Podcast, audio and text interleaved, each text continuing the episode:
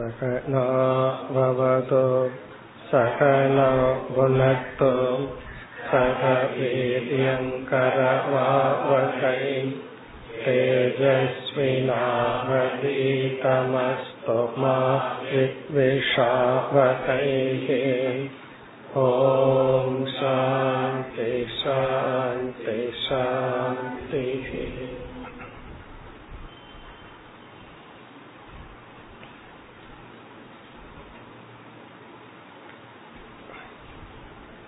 பதினெட்டாவது ஸ்லோகம்.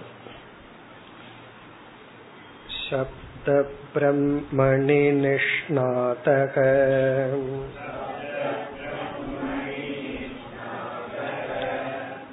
நிஷ்ணாயாத் பரே யதி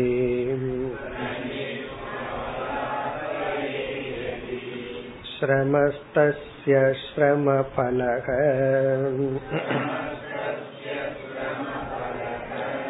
யதே நுமிவ ரக்ஷதஹ.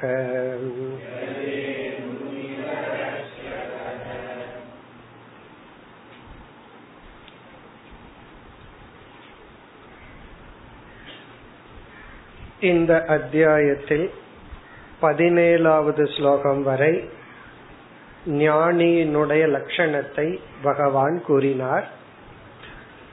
அத்துடன் அஞ்ஞானியினுடைய லட்சணமும் கூறப்பட்டது.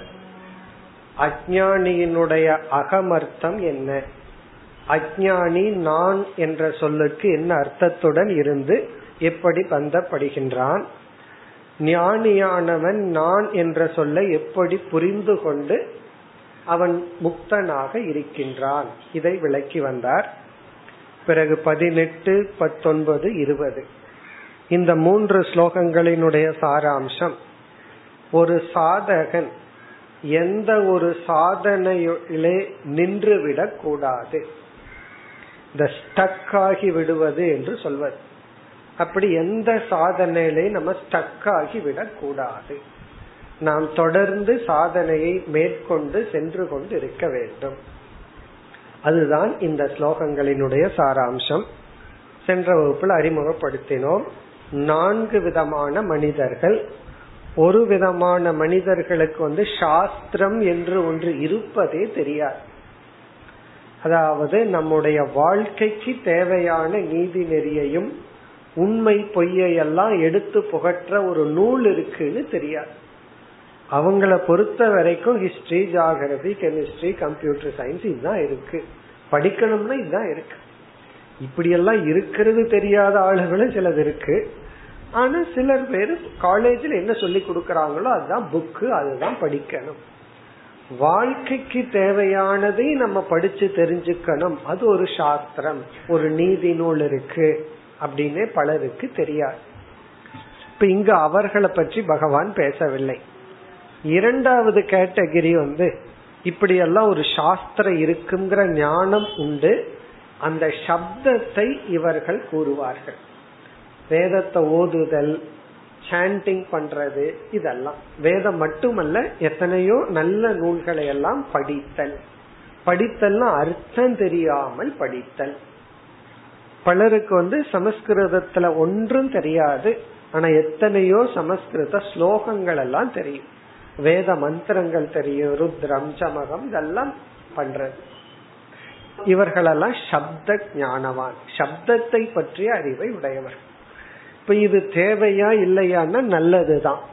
காரணம், ஒண்ணுமே தெரியாம இருக்கிறதுக்கு பெரிய மகான்களிடம் இருந்து வந்த, ரிஷிகளின் இடமிருந்து வந்த அந்த சப்தங்களை ஓதுதல், இது மன தூய்மைக்கு பயன்படும், மன ஒருமுகப்பாட்டுக்கு பயன்படும். இது ஒரு விதமான வாக் தபஸ்.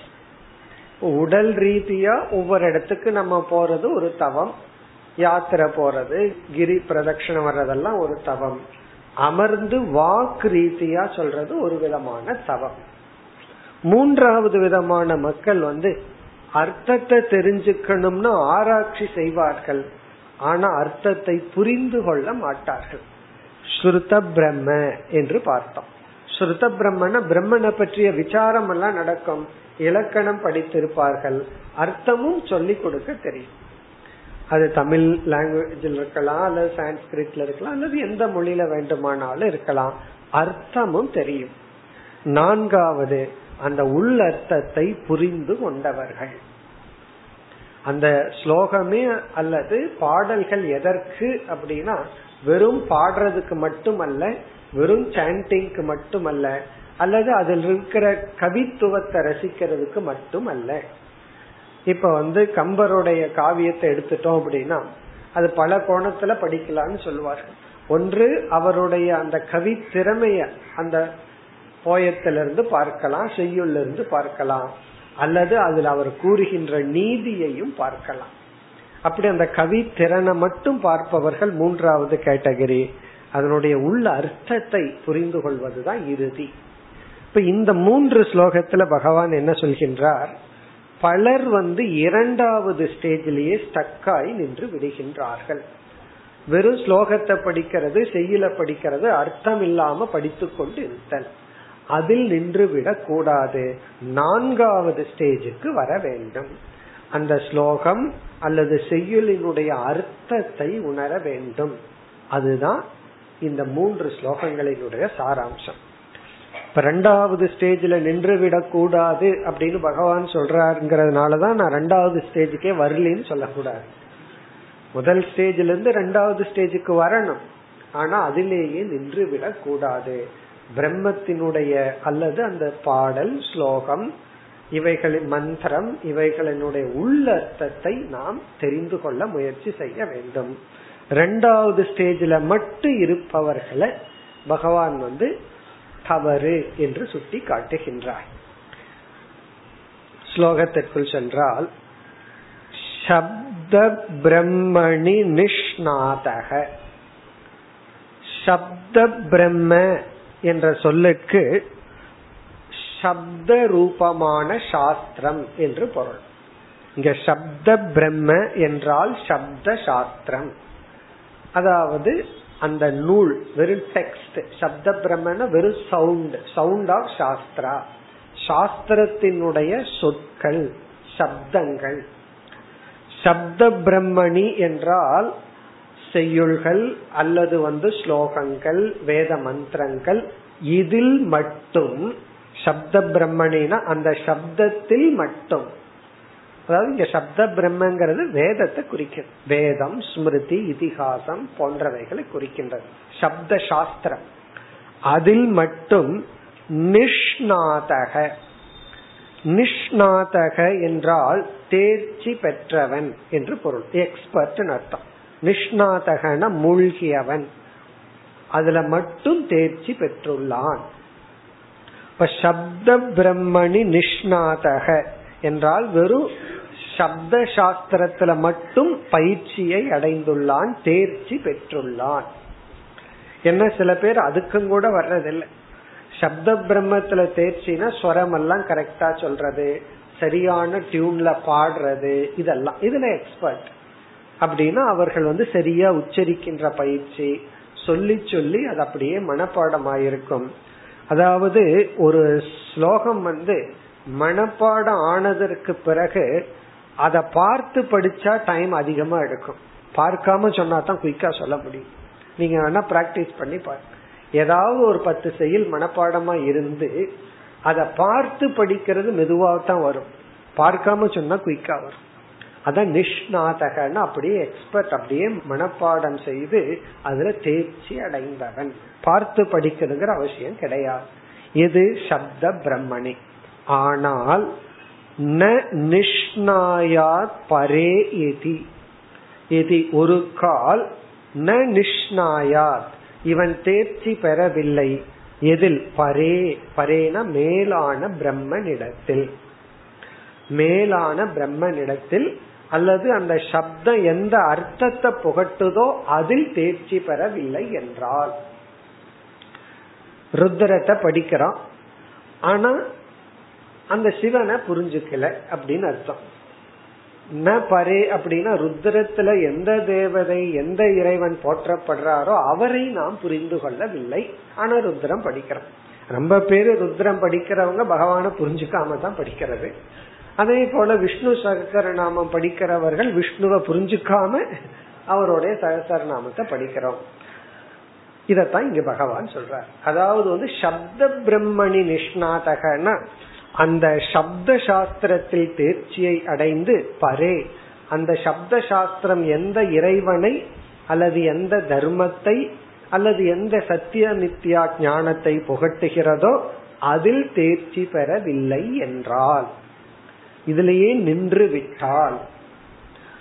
பிறகு பகவான் இரண்டாவது வரை சொல்றார் ஸ்ரமஸ்தஸ்ய ஸ்ரம பலக தஸ்ய ஸ்ரமக அந்த சாதகனுடைய ஸ்ரமக. இங்க ஸ்ரமம்ங்கிற வார்த்தைக்கு பொருள் எஃபர்ட், அவனுடைய முயற்சி, அவன் செய்த சிரமம் எல்லாம், அவன் பட்ட கஷ்டம் எல்லாம். ஏன்னா சப்த பிரம்மத்துக்கு வந்து அதுல எக்ஸ்பர்ட் ஆகணும்னா ரொம்ப கஷ்டப்பட்டிருப்பான். ரொம்ப அல்ல, சில பேர் வந்து வேத பாடசாலைக்கு படிக்க போனா எட்டு வயசுல ஒரு பையன் போனான்னா இருபது வயசு வரைக்கும் படிச்சுட்டு இருப்பான். எத்தனை வருஷம் தன்னுடைய முக்கியமான காலத்திலேயே எதற்கு பயன்படுத்தியாச்சுன்னா சப்த பிரம்மணி. எழுபது மணி நேரம் எண்பது மணி நேரம் சாண்டிங் பண்ண முடியற அளவு மனப்பாடம் பண்ணி வச்சாச்சு. சோ அது எவ்வளவு பெரிய சிரமம், வாழ்க்கையே அர்ப்பணம் பண்ண மாதிரியும். அதுவும் இல்லாம அதனோட கஷ்டம் சாதாரணமான கஷ்டம் அல்ல. அந்த சிரமம் ஒரு கால் அந்த ஸ்லோகத்துல வேதத்துல சொல்லப்பட்ட அர்த்தத்தை புரிந்து கொள்ளவில்லை என்றால் அது என்னவா ஸ்ரமக, அவனுடைய சிரமம் ஸ்ரம பலக. ஸ்ரம பலம் அப்படிங்கிற வார்த்தையினுடைய பொருள் அந்த கஷ்டம்தான் மீதி ஆனது, அதனுடைய பலன் வேற ஒன்னும் உனக்கு கிடைக்கல. சிரம பலம் அப்படிங்கிற ஃப்ரேஸ்னுடைய பொருள் வந்து நம்ம ஒன்னு அடையிறதுக்கு முயற்சி பண்றோம், அதை அடையாம போயிட்டா பிறகு உனக்கு என்ன கிடைச்சதுன்னா கஷ்டம்தான் மிஞ்சிச்சுன்னு சொல்றமல்ல. அதுதான் அவன் செஞ்ச எஃபர்ட் தான் மீதியானதே தவிர வேற ஒன்னும் அவனுக்கு கிடைக்கல. இப்ப அவனுடைய சிரமத்துக்கான பலன் சிரமந்தான். அதுதான் இங்க அர்த்தம். தஸ்ய சிரமக அவனுடைய முயற்சி அவனுடைய கஷ்டம் என்ன பலனை கொடுத்ததுன்னா சிரம பலக, சிரமத்தை தான் பலனா கொடுத்துருக்கு.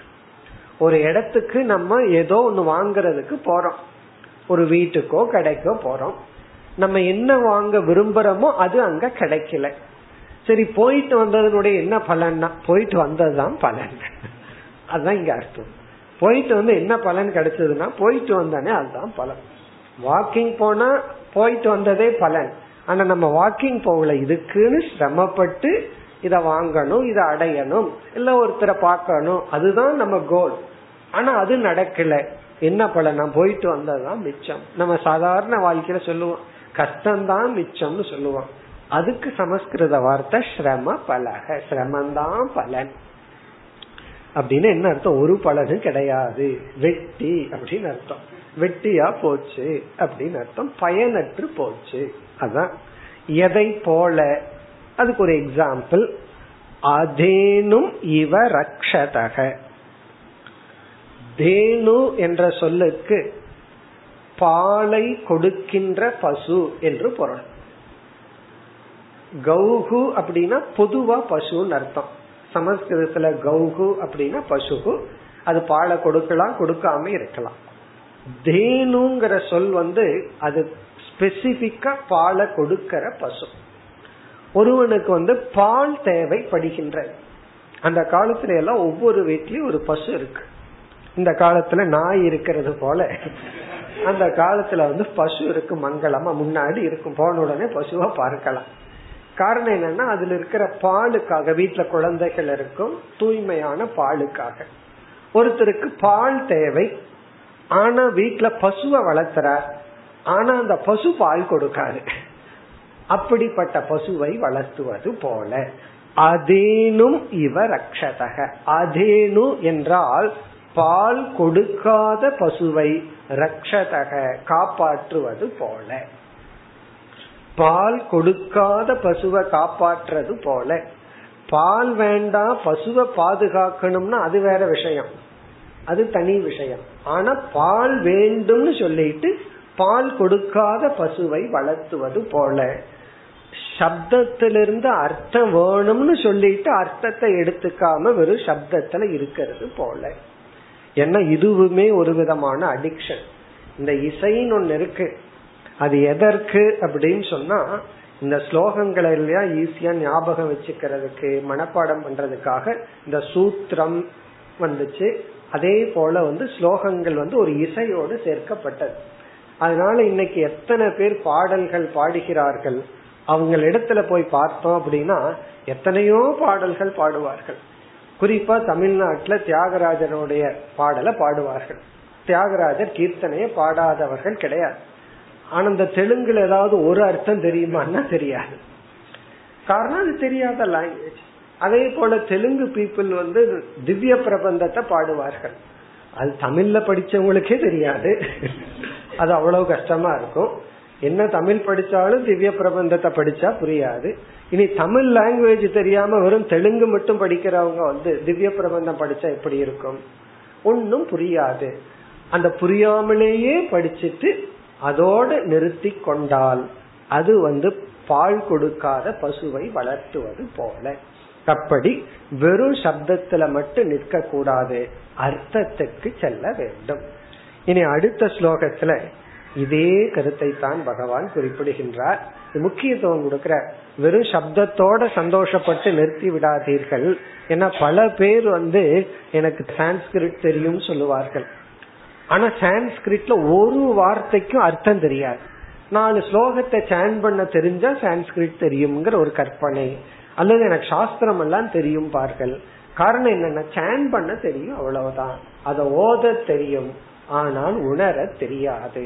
அப்படி நாம் நின்று விடக் கூடாது. இனி அடுத்த ஸ்லோகம், பத்தொன்பதாவது ஸ்லோகம். காம் துக் ததோகாமசதீம் ச பார்யாம்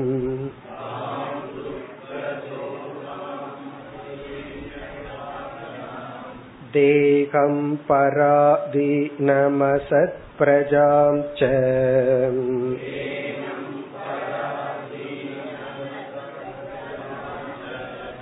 வித்தம் து அதீர்த்தி கிருதமங்கவாசம்.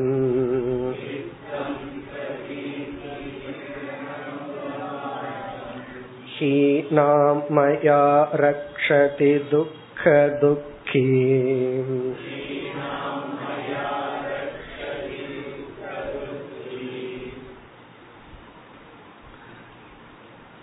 இந்த ஸ்லோகத்தில் புதிதான கருத்து ஒன்றும் இல்லை. பகவான் வந்து சப்தத்தோடு நிறுத்திவிடக் கூடாது, அர்த்தத்திற்கு வர வேண்டும்.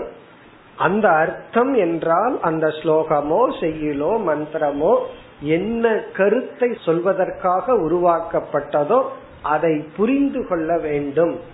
அதற்கு முக்கியத்துவம் கொடுக்கின்றார். அப்படி புரிந்து கொள்ளாமல் வெறும் அந்த வார்த்தையுடன் மட்டும் இருப்பது, அந்த வார்த்தையை மட்டும் பாதுகாப்பது தவறு. அது எப்படி தவறு என்பதற்கு இந்த ஸ்லோகத்தில் பகவான் ஐந்து உதாகரணங்கள் கொடுக்கின்றார். இங்க வந்து அஞ்சு எக்ஸாம்பிள் வந்து அதுதான் புதிதான கருத்து அல்ல, அஞ்சு நியூ எக்ஸாம்பிள்.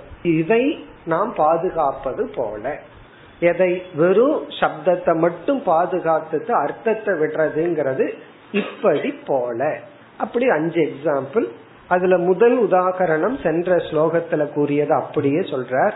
இப்ப ஃபர்ஸ்ட் எக்ஸாம்பிள் வந்து பால் கொடுக்காத பசுவை வளர்த்துவது போல. காம் துக்த தோகாம், காம்னா இங்க இடத்துல பசு, துக்த தோகாம் என்றால் இறுதியாக பால் கறந்த பசு.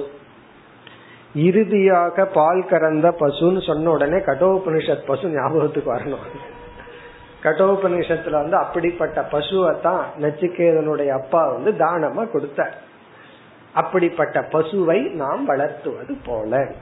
துக்த தோகாம், தோகனா பால், துக்தம்னா இறுதியாக கறக்கப்பட்ட பாலை உடைய பசுவை வளர்த்துவது போல.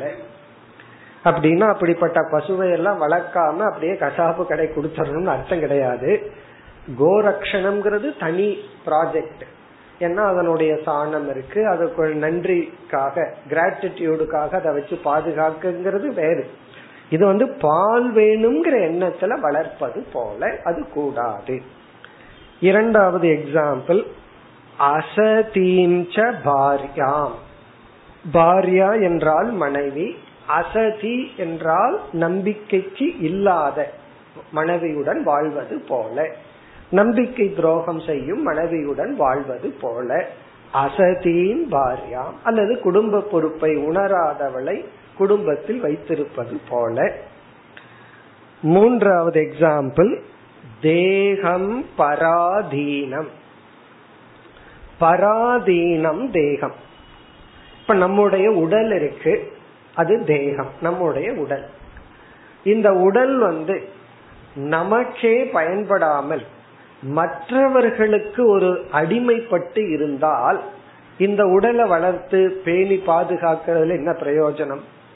அந்த காலத்துல கொத்தடிமைன்னு இருந்துச்சு.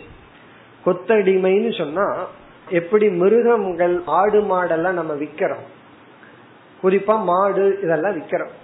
வித்தா அந்த பசு என்ன பண்ணும், பசுவோ எருதுவோ வந்து விவசாய தொழிலுக்கு பயன்படும்.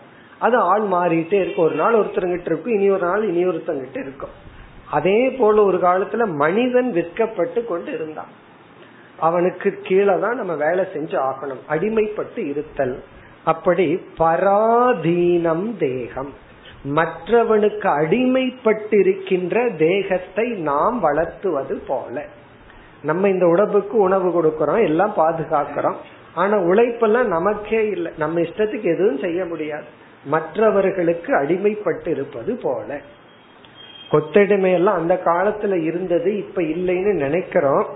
இப்போ ஒரு ஃபார்ம்ல இருக்கு, கம்பெனியில சேரும் போது பாண்ட் எழுதி கொடுக்கறமே, அது என்னன்னா அது ஒரு கொத்தடிமை தானே. நீ வந்து வேற பக்கம் போய் வேலை செய்ய கூடாது, உன்னுடைய அறிவு உழைப்பு எல்லாம் இங்கதான் இருக்கணும். இது ஒரு விதமான கொத்தடிமை தான். அதாவது நம்முடைய உடல் நமக்கே பயன்படாம இருந்தா அது என்ன பிரயோஜனம்? தேகம் பராதீனம், மற்றவங்களுக்கு தான் இந்த உடல். அது யோசிச்சு பார்த்தா இந்த சர்வெண்ட் மெய்ட் எல்லாம் மற்ற வீட்டுல போய் சுத்தம் பண்ணிட்டு இருப்பாங்க, தான் வீட்டை சுத்தமா வச்சுக்க மாட்டாங்க. காரணம் என்ன? அவங்களுக்கு நேரம் இருக்கா, மற்றவங்க வீட்டுலதான் போய் உழைக்க வேண்டியது இருக்கு. இப்ப இந்த தேகமே பராதீனம், ஏழ்மையினுடைய நிலை. இப்ப அவர்களுடைய உடல், அவர்களுடைய வீடு, அவர்களுடைய குழந்தைகளை பராமரிக்க முடியாது, மற்றவர்களுக்கு அடிமைப்பட்டு இருக்கும். பிறகு அடுத்தது அசத் பிரஜாம்ச. நான்காவது வந்து அசத் பிரஜா.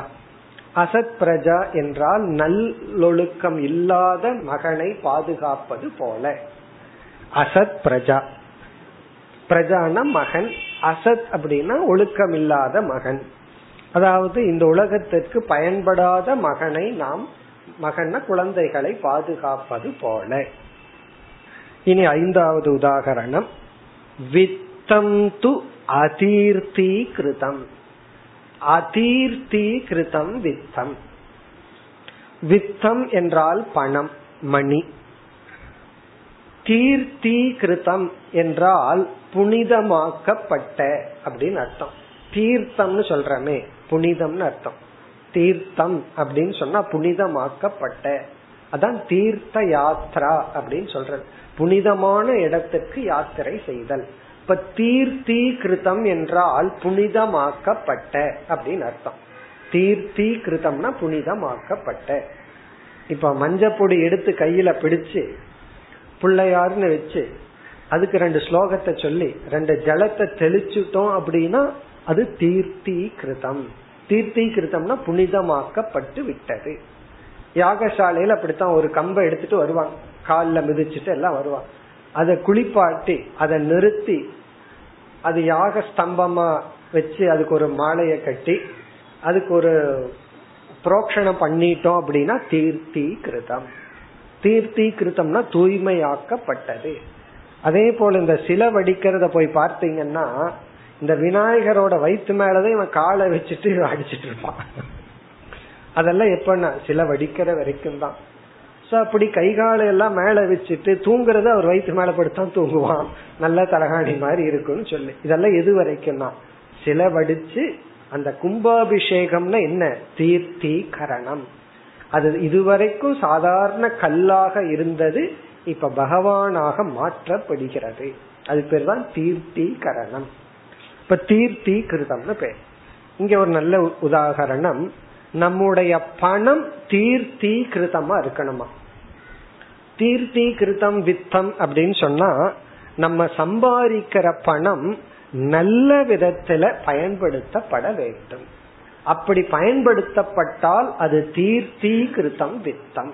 அதாவது உணவுக்கு பயன்படுத்தலாம், நமக்கு நம்மளுடைய குடும்பத்துக்கு பயன்படுத்தலாம், என்ன பொருள்கள் வேணுமோ அதுக்கு பயன்படுத்தலாம், மற்ற தானத்துக்கு பயன்படுத்தலாம், நல்ல விஷயத்துக்கு பயன்படுத்தலாம். அப்படி நம்மிடம் உள்ள பணம் நல்ல விஷயத்திற்கு பயன்படுத்தப்பட்டால் அந்த வித்தம் வந்து தீர்த்தி கிருதம் வித்தம். அதை விடுத்துட்டு மதுவுக்கு, பிறகு மாமிசத்துக்கு அல்லது மற்றவர்களை அழிக்கிறதுக்கு, இதுக்கெல்லாம் பயன்படுத்தணும். கிளப்புக்கு போறது அதெல்லாம் பணம் இருந்தா தானே அதை செய்ய முடியும். அப்போ தீய விதத்தில் நம்மையையும் மற்றவர்களையும் அழிக்கின்ற விதத்தில் பணம் பயன்படுத்தப்பட்டால் அது அதீர்த்தி கிருதம் வித்தம், தீர்த்தி கிருதம் இல்லாத பணம்.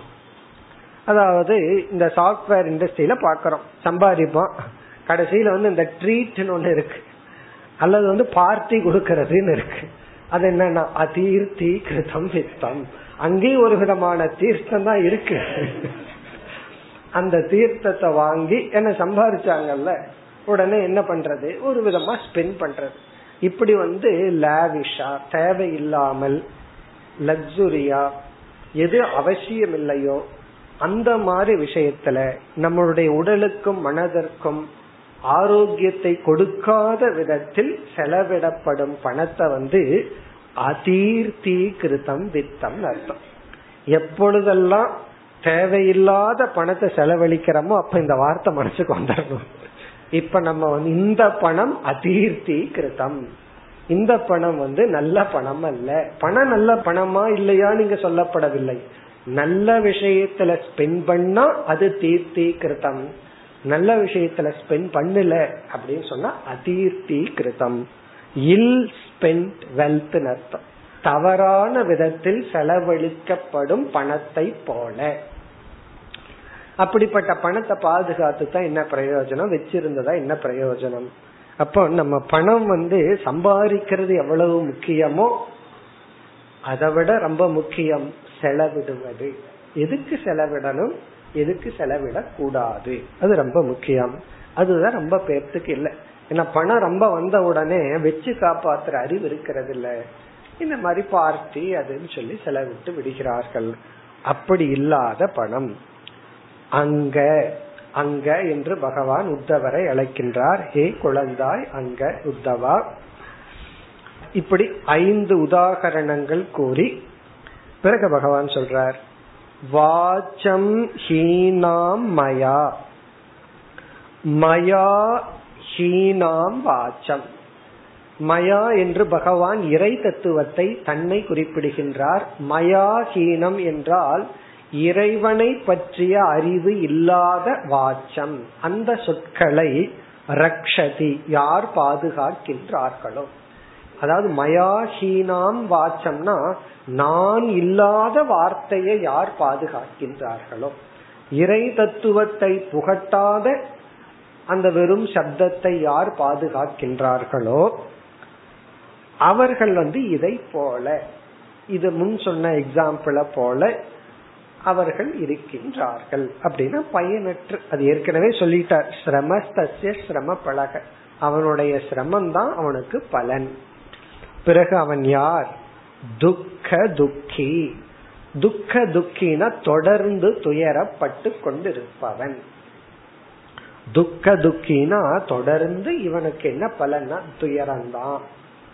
காரணம் என்னன்னா புரிந்து கொள்ள முடியவில்லை, புரிஞ்சுக்கல அப்படின்னு சொன்னா என்ன பிரயோஜனம், அத்தனை சப்தமும் பயனற்றது. எது போலன்னா இந்த அவன் செஞ்ச சம்பாதித்த பணத்தை போல, இப்படிப்பட்ட மகனை போல, இப்படிப்பட்ட பசுவை போல, அல்லது அடிமையான உடலை போல. இப்ப இந்த ஸ்லோகத்தினுடைய சாராம்சம் எக்ஸாம்பிள் தான். இனி அடுத்த ஸ்லோகத்துல மீண்டும் பகவான் வந்து தீரன் ஞானியானவன் இப்படி செய்ய மாட்டான், வெறும் சப்தத்தோடு நிற்க மாட்டான் என்று கூறுகின்றார். இருபதாவது ஸ்லோகம்.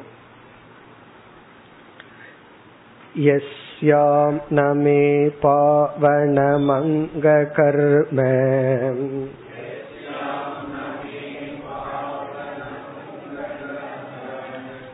ஸ்தித்யுத்பவ பிராண நிரோதமஸ்ய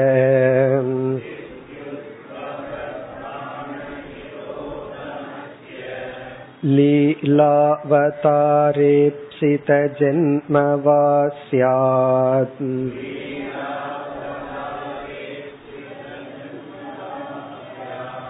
வந்த்யாம் கிரம் தாம் பிப்ரயான் நதீரக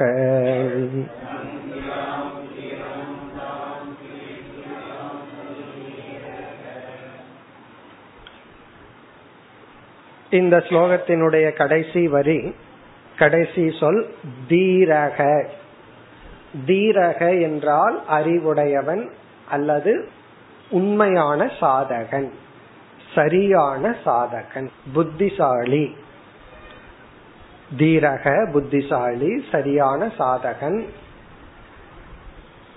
வந்த்யாம் தாம் கிரம் ந பிப்ருணியாத், பயனற்ற. வந்தியாம் என்றால் பயனற்ற அல்லது அர்த்தத்தை புரிந்து கொள்ளாத, வெறும் சப்தத்துடன் இருக்கின்ற அல்லது பயனற்ற. கிரம் என்றால் சப்தம், சவுண்ட். தாம் அந்த சப்தத்தை, ந பிப்ரியாத் என்றால் அதை மட்டும் இவன் தாங்கிக் கொண்டிருக்க மாட்டான், அதை மட்டும் இவன் பிடித்து கொண்டிருக்க மாட்டான் அல்லது இருக்க கூடாது. ஒரு புத்திசாலி, ஒரு அறிவாளி வெறும் சப்தத்தை மட்டும் பிடித்து கொண்டு இருக்க கூடாது. ந பிப்ரியாத் என்றால் அதை மட்டும் சுமந்து கொண்டிருக்க கூடாது. இல்லைன்னா இவனுடைய தலையில வந்து வெறும் சப்தம்தான் இருக்கும், அர்த்தம் இருக்காது. அதை மட்டும் இவன் சுமக்க கூடாது. வெறும் பயனற்ற சொல்லை, வெறும் சவுண்டை மட்டும் வச்சிட்டு இருக்க கூடாது.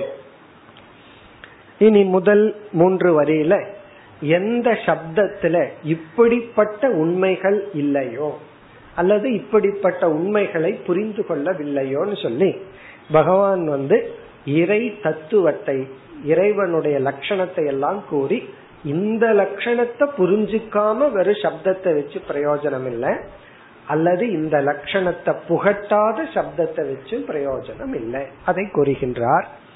எஸ்யாம் முதல் வரி, முதல் சொல் எஸ்யாம், எந்த சொல்லில், எந்த சப்தத்தில், நமே பாவனம் அங்க கர்ம, ஹே அங்க.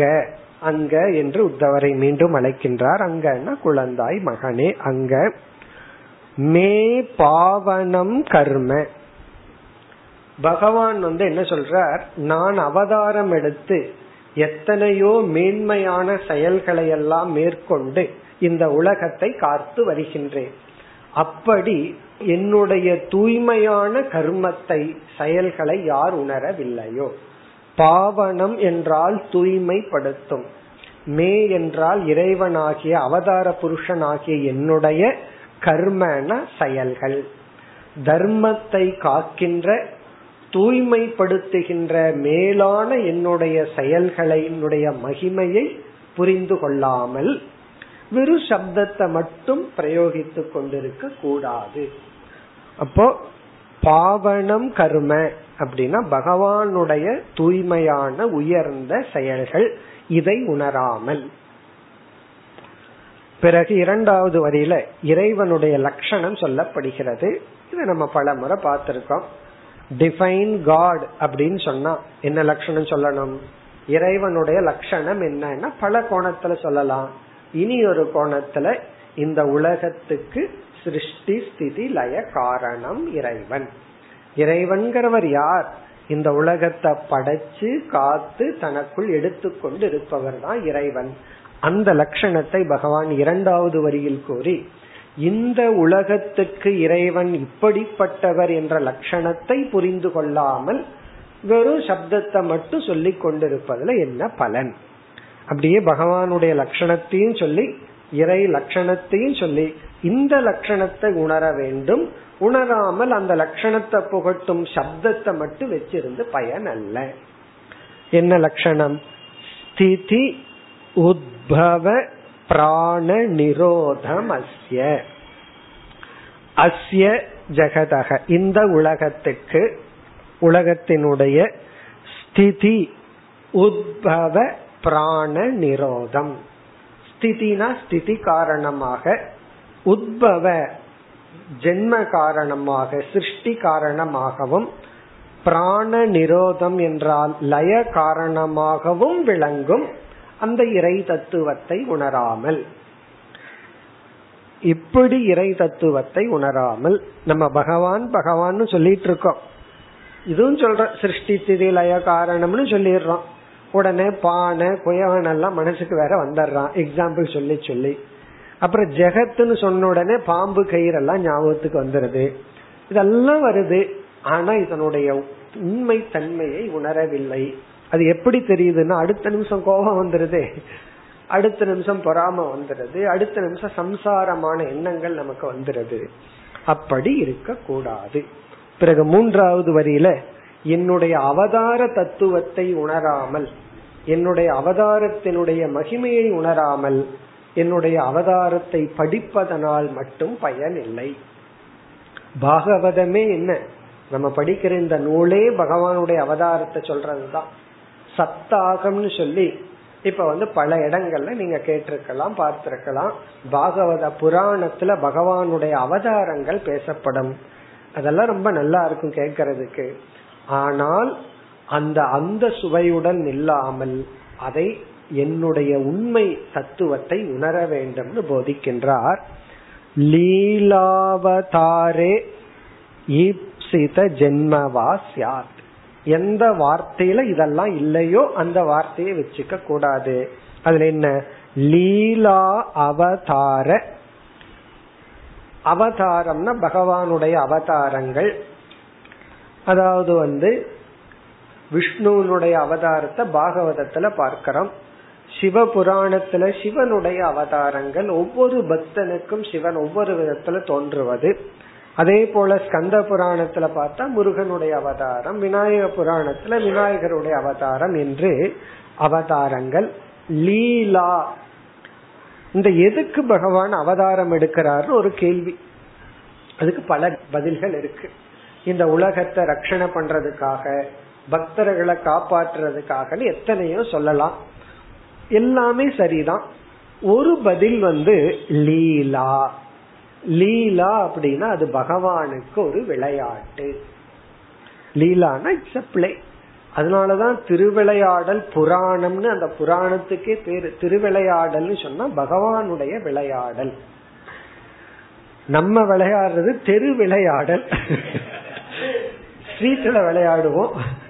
பகவான் விளையாண்டு அதுக்கு பேரு திருவிளையாடல். ஏன்னா திருனா மேலான விளையாடல். அந்த விளையாட்டுல வெறும் என்டர்டெயின் மட்டும் இல்ல, பெரிய தர்ம ரட்சணமே இருக்கு. ஆகவே லீலா விளையாடல், அவதார. ஈப்சித ஜென்ம, நம்ம எல்லாம் வந்து பிறக்கும் பொழுது எனக்கு இந்த மாதிரி பாடி வேணும் அப்படி எல்லாம் சூஸ் பண்றது கிடையாது. கடையில வேணா ஷர்ட்டை சூஸ் பண்ணலாம், எத்தனையோ விதமான ஷர்ட் இருக்கும். இந்த மாதிரி ஷர்ட் இந்த டிசைன்ல இப்படி வேணும், கொஞ்சம் ஆர்டரும் கொடுத்து வாங்கலாம். ஆனா வந்து ஜென்மத்துல அப்படி இல்லை. இப்ப ஜீவர்கள் எல்லாம் நம்ம நிறுத்தி வச்சுட்டு பகவான் முன்னாடி சரீரங்களை எல்லாம் வச்சுட்டு உனக்கு மான் வேணுமா, மனுஷன் வேணுமா, அல்லது ஆடு வேணுமா, கோழி வேணுமான்னு கேட்பாரா? அப்படி கேட்டா நம்ம எதை எடுப்போம்? எல்லாம் சிங்கத்தை சரீரம் எடுத்துக்குவோம், எல்லாம் மனுஷன் சரீரம் எடுத்துக்குவோம். சாப்பிட்றதுக்கு ஒண்ணு இருக்காது. அப்படி கிடையாது. காரணம் என்னன்னா, நம்ம ஜென்மம் நம்ம கையில சாய்ஸ்ல வரல, நம்ம கர்ம வினையினுடைய சாய்ஸ்ல நமக்கு ஜென்மம் வந்திருக்கு. நம்ம சாய்ஸ்ல வந்திருக்குன்னு சொன்னா நம்மளே தேர்ந்தெடுத்திருப்போம், இந்த மாதிரி பாடி வேணும், ஷர்ட் எடுக்கிற மாதிரி தேர்ந்தெடுத்திருப்போம். ஆனா அப்படி நமக்கு வரல. ஆனா பகவானுடைய ஜென்மம் யாருடைய சாய்ஸ்? பகவான் சொல்றாரு அது என்னுடைய சாய்ஸ்ல வந்தது.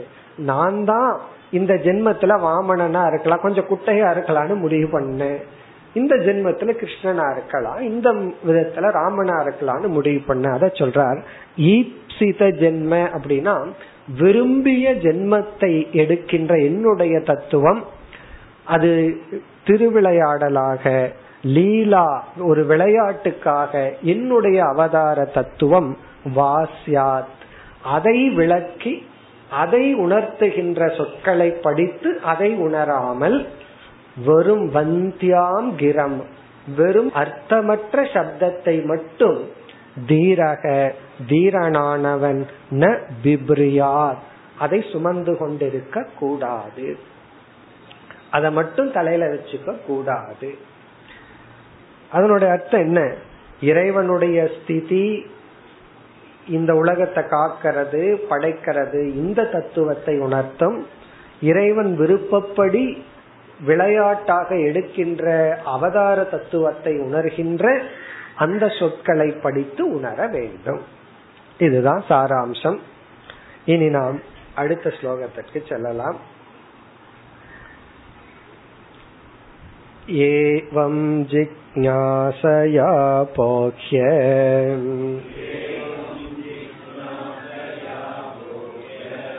நாநாத்வ ப்ரமமாத்மனி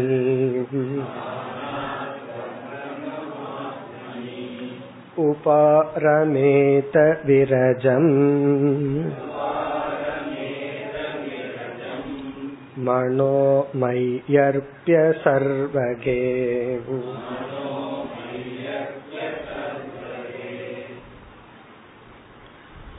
இந்த இருபத்தி ஓராவது ஸ்லோகத்திலிருந்து இருபத்தி ஐந்தாவது ஸ்லோகம் வரை, இருபத்தி ஒன்றிலிருந்து இருபத்தி ஐந்து வரை படிப்படியான சாதனைகளை பகவான் குறிப்பிடுகின்றார். சாதனாஸ் அதாவது ஞானி இப்படிப்பட்ட பலனை அடைய ஞானத்தை அடைந்துள்ளான், அந்த ஞானத்தை எப்படி படிப்படியாக அடைந்தான் என்று பகவான் வந்து வேதாந்தத்திற்கான படிகளை போதிக்கின்றார். கடைசி படியிலிருந்து இறங்கி வர்றார். நம்ம ரெண்டு விதத்தில் சொல்லலாம். ஃபர்ஸ்ட் படியிலிருந்து சொல்லிட்டு போலாம், கடைசி படியிலிருந்து வரலாம். இப்ப இந்த ஸ்லோகத்துல லாஸ்ட் ஸ்டெப்ப சொல்ற, கடைசி படிய சொல்லி சரி இந்த கடைசி படிக்கு போக முடியலையா அடுத்த படிக்கு இறங்கி வந்து நீ பகவான் சொல்ல போற. கடைசி படி என்னன்னா ஞான யோகம். ஞான யோகம்தான் கடைசி படி. அந்த ஞான யோகத்தை இங்கு உபதேசம் செய்கின்றார். இந்த ஞான யோகத்துல இருந்து இப்படிப்பட்ட ஞானத்தை அடைந்து இப்படி இருக்க வேண்டும். லாஸ்ட் ஸ்டேஜ் சொல்ற. இது முடியலனா என்று சொல்லி அடுத்த ஸ்லோகத்துல இறங்கிடுவார். உன்னால இந்த ஞான யோகத்துல நிக்க முடியலையா, சரி இந்த யோகத்துக்கு போன்னு சொல்ல போற. இங்க ஞான யோகம் என்ன? ஏவம் இவ்விதம் ஜிக்ஞாசயா. ஜிக்ஞாசயா என்றால் ஞான யோகத்தின் மூலமாக, விசாரத்தின் மூலமாக. இங்கு ஜிக்ஞாசா என்றால் விசாரம், வேதாந்த விசாரம். ஸ்ரவண மனன நிதித்யாசனம், இந்த மூன்று இங்கு வந்து ஜிக்ஞாசயா என்று சொல்லப்படுகிறது. நம்ம வந்து ரொம்ப சாதாரணமா கேஷுவலா எடுத்துக்கிறோம் விசாரம் தானே அப்படின்னு. அவ்வளவு சுலபம் அல்ல விசாரம் பண்றது அப்படிங்கறது, அவ்வளவு சுலபம் அல்ல. இங்க விசாரம் செய்தல் என்றால் நாம் குரு வேதாந்தத்தினிடம் ஒப்படைத்தல், நம்மை சரணடைய வைத்தல். கோயில்ல போய் பகவான் இடத்துல சரணடைறதுக்கு கொஞ்சம் ஈகோ குறைஞ்சிருக்கணும். ஆனா ஒரு குரு இடத்துல சரணடையணும்னா ரொம்ப ஈகோ குறைஞ்சிருக்கணும். ரொம்ப ஈகோ குறையணும்ங்கிறது ரொம்ப கஷ்டமான காரியம். இந்த உலகத்துல குறைக்க முடியாதது என்னன்னா அந்த ஈகோ தான். அது ஏதோ ஒரு ஃபார்ம்ல இருந்துருது. அப்படி இல்லாமல் ஜிக்ஞாசையா, ஜிக்ஞாசம்னா ஞான வேட்கையினுடன் ஞானத்திற்கான சாதனையில் ஈடுபட்டு. இதனுடைய பொருள் சிரவண மனன நிதித்தியாசனம், சாஸ்திரத்தை கேட்டு சிந்தித்து நிதித்தியாசனம் செய்து பிறகு அபோக்ய அபோஹ்யனா நீக்கி, நீக்கி எடுத்தெறிந்து. எதை நீக்கி? நானாத்வ பிரமம் ஆத்மனி. ஆத்மனினா ஆத்ம தத்துவத்தின் இடத்தில் நானாத்வ பிரமம், பல ஆத்மா போன்ற குழப்பங்களை தவறான எண்ணங்களை நீக்கி. பிரமம் அப்படின்னா ராங் நோஷன், தப்பான எண்ணங்கள். அதுல ஒரு தப்பான எண்ணத்தை பகவான் உதாரணத்துக்கு சொல்றார், நானாத்வம். நானாத்வம்னா பல ஆத்மாக்கள் என்பது போன்ற பிரம்மங்களை, ஆத்மனி ஆத்ம தத்துவத்தினிடத்தில் உள்ள தவறுகளை நீக்கி. நானாத்வ பிரமம், நானாத்வம்ங்கிறது ஒரு எக்ஸாம்பிள். ஆத்மா வந்து பல, இது போன்ற பல தவறுகள் இருக்கு. ஆத்மா பலன்னு நினைக்கிறோம், ஆத்மா பிறந்து இறக்குன்னு நினைக்கலாம், ஆத்மாவுக்கு வந்து ஜென்ம நாசம் இருக்குங்கிற ஒரு தப்பான எண்ணம் இருக்கலாம். அதை விட தப்பான எண்ணம் ஆத்மா கர்த்தா போக்தா, நான் ஒண்ணும் பண்ணல ஆத்மாதான் எல்லாம் பண்ணுது, ஆத்மாதான் அனுபவிக்குது என்ற பிரமங்கள், கர்த்திருத்துவம் போக்திருத்துவம் விகாரித்துவம், இது போன்ற ஆத்மனி ஆத்ம விஷயத்தில் உள்ள பிரமங்களை தவறான எண்ணங்களை அபோஹ்யன நீக்கி. எப்படி நீக்கினா? ஜிக்ஞாசையா, விசாரத்தின் மூலமாக. அதாவது தவறான எண்ணங்கள் எப்படி நமக்குள்ள பூந்துதுன்னு யோசிச்சு பார்த்தா நமக்கே ஆச்சரியமா இருக்கும். ராங் நோஷன் ராங் கான்செப்ட்ஸ் வந்து யாரு உள்ள புகுத்துனாங்கன்னு யோசிச்சு பார்த்தோம்னா அதுவே அதுவே ஒரு மாசம் யோசிச்சுட்டு இருக்கலாம்.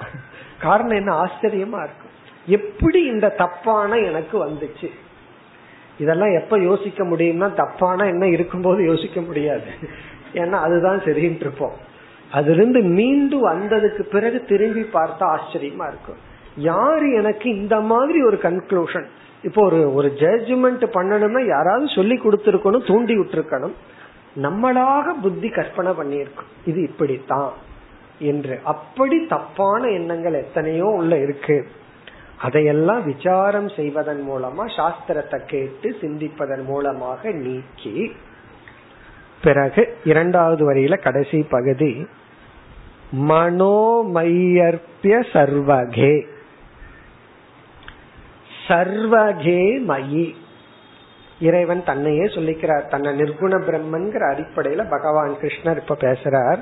சர்வகே, எல்லா இடத்திலும் வியாபித்திருக்கின்ற என்னிடத்தில், அதாவது நிர்குண பிரம்மனிடத்தில், சகுண பிரம்மனிடத்திலும்.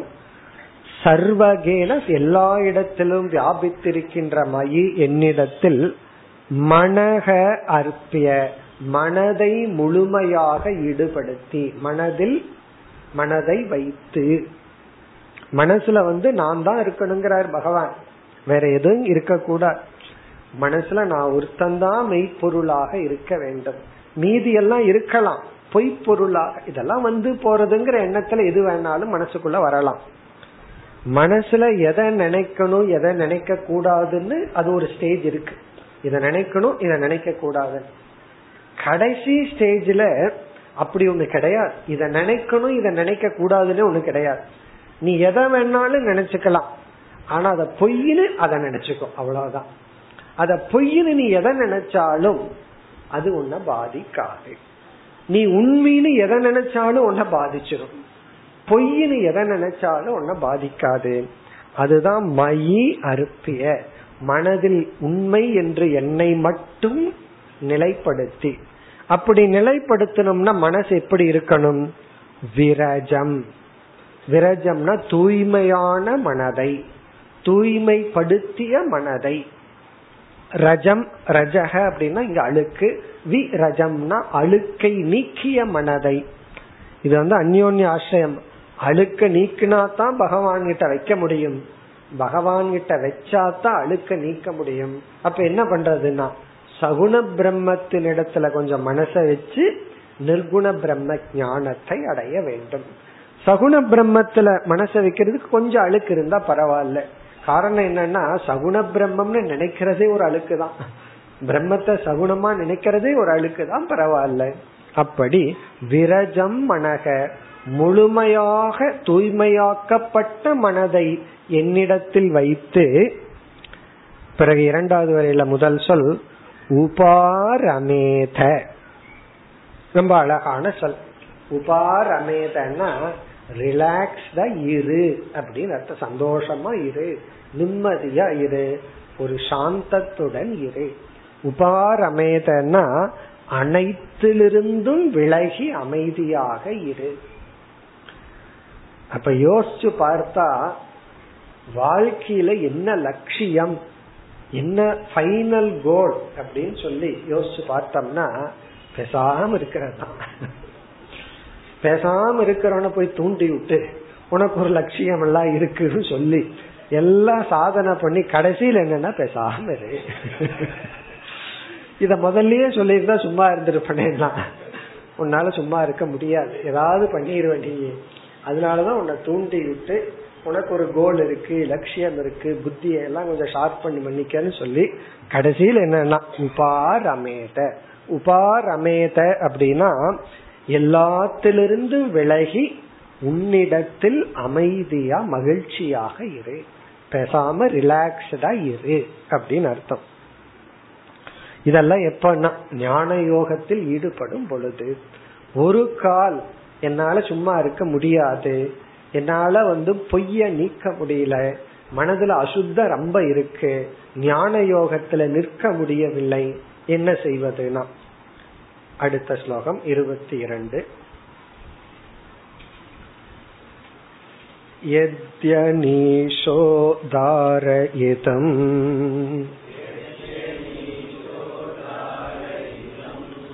மனோ பிரம்மணி நிச்சலம் மயி சர்வாணி கர்மாணி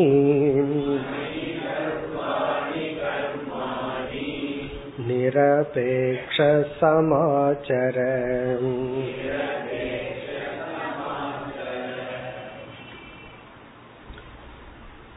இங்கேயே பகவான் தெளிவா ஆரம்பிக்கின்றார். ஏதி அனீஷக, ஏதி ஒரு கால், அனீஷக, அனீஷக என்றால் இயலவில்லை என்றால், சக்தி இல்லை என்றால்.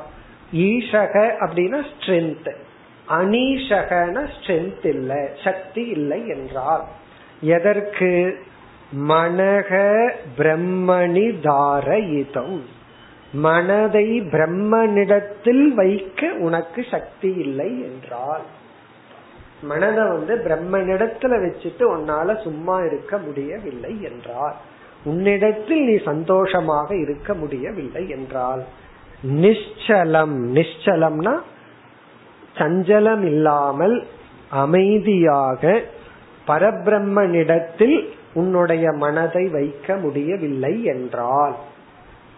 உடனே பகவான் இறங்கி வர்றார். இரண்டாவது வரையில பகவான் சொல்ல போறார், கர்மயோகத்தில் உன்னை நீ ஈடுபடுத்தி கொள், சகுண பிரம்மத்தை மனதில் கொண்டு வந்து சகுண பிரம்மத்தை இலக்காக வைத்து நீ கர்மயோகத்துக்கு செல். வேதாந்தத்தினுடைய லாஸ்ட் சாதனைய சொல்லி முடியலனா ஃபர்ஸ்ட் ஸ்டெப் கர்மயோகத்துக்கு வா, கர்மயோகத்தில் ஆரம்பி என்று இரண்டாவது வரியில் குறிப்பிடுகின்றார். அடுத்த வகுப்பில் பார்ப்போம். ஓம் பூர்ணமத பூர்ணமிதம் பூர்ணாத் பூர்ணமுதச்யதே பூர்ணஸ்ய பூர்ணமாதாய பூர்ணமேவாவசிஷ்யதே. ஓம் சாந்தி சாந்தி சாந்தி.